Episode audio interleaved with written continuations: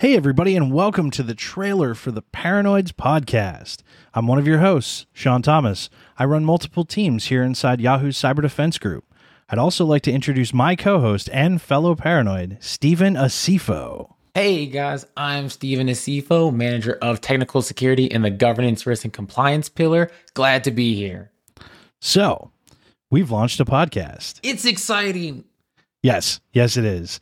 And throughout our episodes, we plan on surfacing the expertise of the Paranoids, the information security team inside Yahoo, by introducing our colleagues and what makes them and their work remarkable. We'll share stories with you about how we're building security at scale, protecting both our users and advancing our industry.